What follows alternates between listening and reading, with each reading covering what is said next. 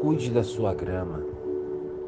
Na internet, todo mundo é quase perfeito. Em grupos de WhatsApp, grupos privados, nossa, raramente conhecemos alguém. Em páginas de redes sociais, todos têm a melhor coisa a dizer da vida dos outros. Aliás, sempre da vida alheia.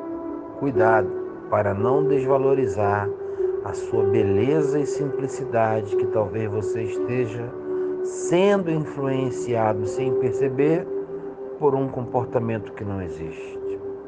Na vida real, temos problemas reais, temos vontades que não podemos expressar publicamente.